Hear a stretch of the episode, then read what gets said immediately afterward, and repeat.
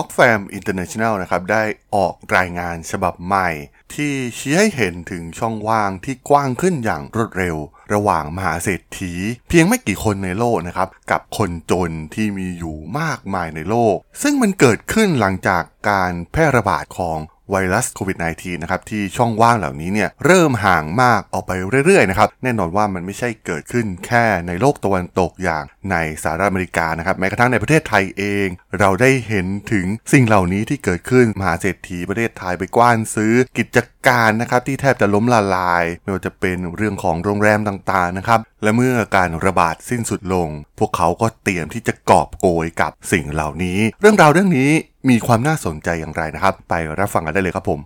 You are listening to Geek Forever podcast. Open your world with technology.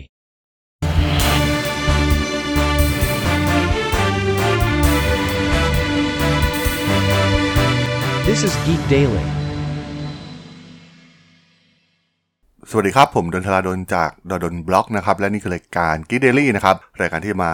อัปเดตข่าวสารวงการธุรกิจเทคโนโลยีและวิทยาศาสตร์ใหม่ๆ ที่มีความน่าสนใจนะครับ วันนี้ยกบทความหนึ่งจาก Fast Company นะครับซึ่งเป็นเรื่องราวที่หลายๆ คนน่าจะสนใจนะครับเป็นเรื่องของช่องว่าง ความเหลื่อมล้ำนะครับเหล่ามาเศรษฐีทั่วโลกที่กำลังร่ำรวยขึ้นจากการแพร่ระบาดของไวรัสโควิด -19 ซึ่งมันเป็นการซ้ำเติมความเจ็บ ปวดให้กับเหล่าคนจนนะครับ ที่มีอยู่ทั่วโลกจำนวนมหาศาล แต่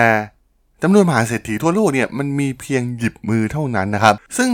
สภาวะการแพร่ระบาดที่เกิดขึ้น แน่นอนว่าความเจ็บปวดเนี่ยมันโดนไปทุกหย่อมย่านะครับ แต่ว่าคนที่เจ็บปวดที่สุดก็คือคนลากย่านั่นเองนะครับ โดยเฉพาะเมื่อเกิดการล็อกดาวน์ปิดกิจการทำให้พวกเขาไม่สามารถ หารายได้ที่จะเลี้ยงตัวเองได้นะครับ แม้จะเป็นรายได้เพียงน้อยนิดนะครับ แต่ว่าแน่นอนว่ามันก็ส่งผลกระทบมากมาย ต้องไปกู้หนี้ยืมสินเพิ่มขึ้นมาอีกนะครับ เราจะเห็นข่าวที่ออกมาว่าผลประกอบการธนาคารต่างๆ โดยเฉพาะในประเทศไทยเองนะครับ ถือว่าน่าสนใจที่พวกเขาผ่านวิกฤตมาแบบกำไรมหาศาลมากๆ และแน่นอนว่าคนเนี่ยก็ยิ่งเป็นหนี้เพิ่มขึ้นอีกมากมายมหาศาล พวกเขาจะกอบโกย เงินเหล่านี้ไปได้อีกนานเลยทีเดียวนะครับ หลังการแพร่ระบาดหลังจากที่โลกกลับมาปกติอีกครั้ง Oxfam International นะครับที่ทำรายงานฉบับนี้เนี่ยก็ชี้ให้เห็นภาพนี้อย่างชัดเจนนะครับ ซึ่งมหาเศรษฐีทั่วโลกที่มีเพียงแค่หยิบมือเนี่ยรวยเพิ่มมากขึ้นมหาศาลนะครับ ในช่วงการแพร่ระบาดครั้งนี้ มันมีรายงานออกมานะครับ หัวข้อที่มีชื่อว่า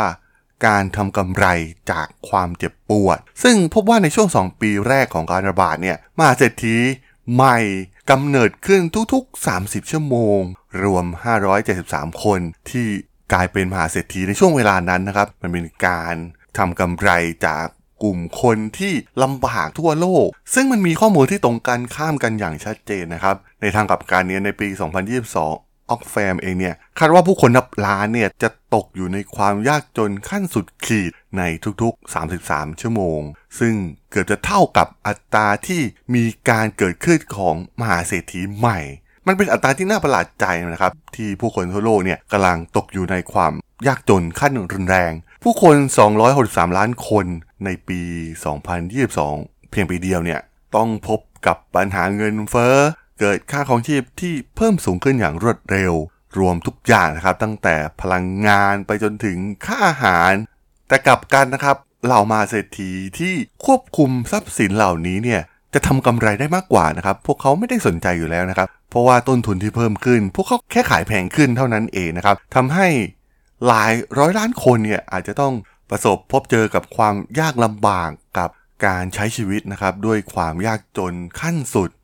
โดยกาเบล่าบูชเชอร์นะครับกรรมการบริหาร Oxfam International เนี่ยได้แถลงข่าวเปิดตัวรายงานฉบับนี้นะครับว่าความมั่งคั่งของเหล่ามาเศรษฐีเนี่ยมันไม่ได้เพิ่มขึ้นมา เพราะว่าพวกเขามีความฉลาดขึ้น หรือว่าพวกเขาเนี่ยต้องทำงานหนักขึ้นนะครับ แต่ว่ากลายเป็นคนงานต่างหากนะครับที่ทำงานหนักขึ้น โดยได้รับค่าจ้าง น้อยกว่าเดิมและอยู่ในสภาพที่ย่ำแย่ ซึ่งมหาเศรษฐีได้ใช้ระบบนี้นะครับ โดยไม่ได้มีใครสนใจที่จะ ลงโทษมันเลยนะครับ มานานหลายทศวรรษแล้วนะครับ และตอนนี้นะครับ พวกเขากำลังเก็บเกี่ยวผลประโยชน์ พวกเขาได้ยึดความมั่งคั่งของโลกจำนวนมหาศาลนะครับ เป็นผลจากการแปรรูป การผูกขาดกฎระเบียบที่เข้มงวด และที่สำคัญนะครับ มันเกิดจากการสมรู้ร่วมคิดของรัฐบาลนะครับ ซึ่งเป็นแนวคิดของโลกทุนนิยมนะครับที่อาชีพเงินออกมา แล้วก็ผลประโยชน์นี้ก็ตกอยู่กับเหล่ามหาเศรษฐีบริษัทยักษ์ใหญ่แทบจะทั้งสิ้นนะครับ ในขณะเดียวกันนะครับ อีกหลายล้านคนเนี่ยแทบจะไม่มีเงินซื้ออาหารเพื่ออย่างชีพ ไม่มีเงินที่จะมาใช้ฮีตเตอร์นะครับในการทำความร้อน ไม่มีเงินเก็บ และสงสัยว่าพวกเขาเนี่ยจะทำอะไรต่อไป เพื่อจะเอาชีวิตรอดนะครับ เหตุการณ์เหล่านี้เนี่ยมีทั่วโลกนะครับ โดยเฉพาะในแถบแอฟริกาตะวันออกเนี่ยมีคนคนหนึ่งตายทุกนาทีจากความหิวโหย ซึ่งความไม่เท่าเทียมแบบนี้นะครับกำลัง ทำลายความเป็นมนุษย์ของเรา มันทำให้เกิดความแตกแยก ซึ่งความไม่เท่าเทียมเนี่ยถือว่าเป็นสิ่งที่ฆ่ามนุษย์เราได้อย่างแท้จริงนั่นเอง ผลการวิจัยที่น่าตกใจอื่น ๆนะครับ มีมหาเศรษฐี 2,668 คนทั่วโลกที่เป็นเจ้าของความมั่งคั่ง 12.7 ล้านล้านเหรียญสหรัฐทั่วโลก โดย ถ้านับ 10 คนที่รวยที่สุดในโลกเนี่ยมีความมั่งคั่งมากกว่า คนที่จนที่สุด 3,100 ล้านคนบนโลกนี้ และยังมีรายละเอียดอีกมากนะครับ ที่เกี่ยวกับความเหลื่อมล้ำ ความไม่เท่าเทียมที่เกิดขึ้นจากรายงานฉบับนี้ก็สามารถเข้าไปอ่านรายงานฉบับเต็มกันได้นะครับ เดี๋ยวผมจะแอดลิงก์ไว้ที่ส่วนของ description ของ podcast EP นี้นะครับ ซึ่งต้องบอกว่ามันเป็นสิ่งที่น่าตกใจมากๆนะครับกับอ่า ความเจ็บช้ำซ้ำสองจากทั้งภาวะโรคระบาดอย่างไวรัสโควิด -19 เองนะครับ ที่ทำให้คนจนทั่วโลกเนี่ยต้องได้รับผลกระทบซ้ำเติมนะครับ เป็นหนี้เป็นสิน การตกงาน รวมถึงเรื่องต่างๆ อีกมากมายนะครับ ที่ส่งผลกระทบเป็นลูกโซ่ บางครอบครัวเนี่ยต้องแตกแยกนะครับ บางคนก็ต้องเสียชีวิตไปแทบจะฆ่าตัวตายไปเลยด้วยซ้ำนะครับ หลังจากการแพร่ระบาดครั้งนี้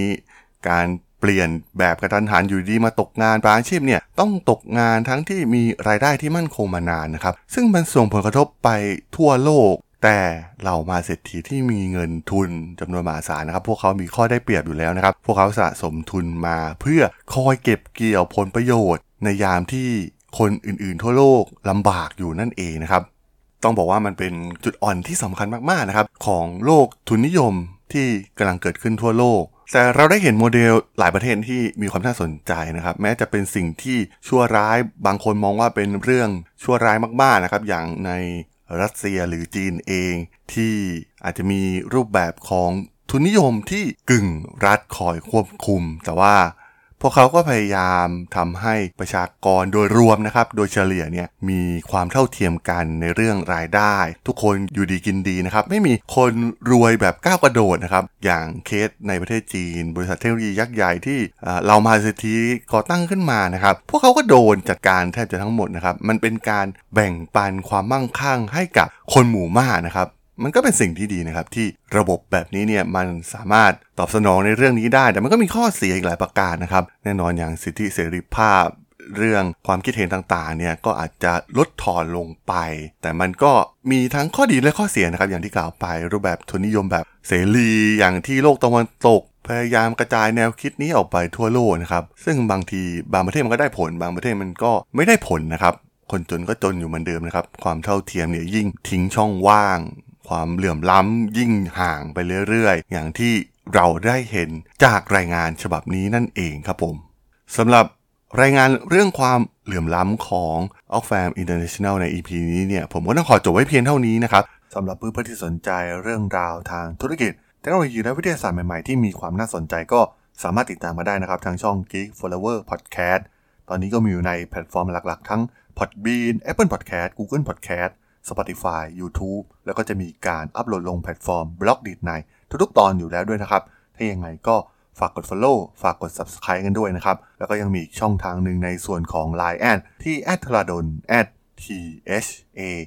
r a d h o l สามารถแอดเข้ามาพูดคุยกันได้นะครับ ผมก็จะส่งสาระดีๆ พอดแคสต์ดีๆ ให้ท่านเป็นประจำอยู่แล้วด้วยนะครับ ถ้าอย่างไงก็ฝากติดตามทางช่องทางต่างๆ กันด้วยนะครับ สำหรับใน EP นี้เนี่ยผมต้องขอลากันไปก่อนนะครับ เจอกันใหม่ใน EP หน้านะครับผม สวัสดีครับ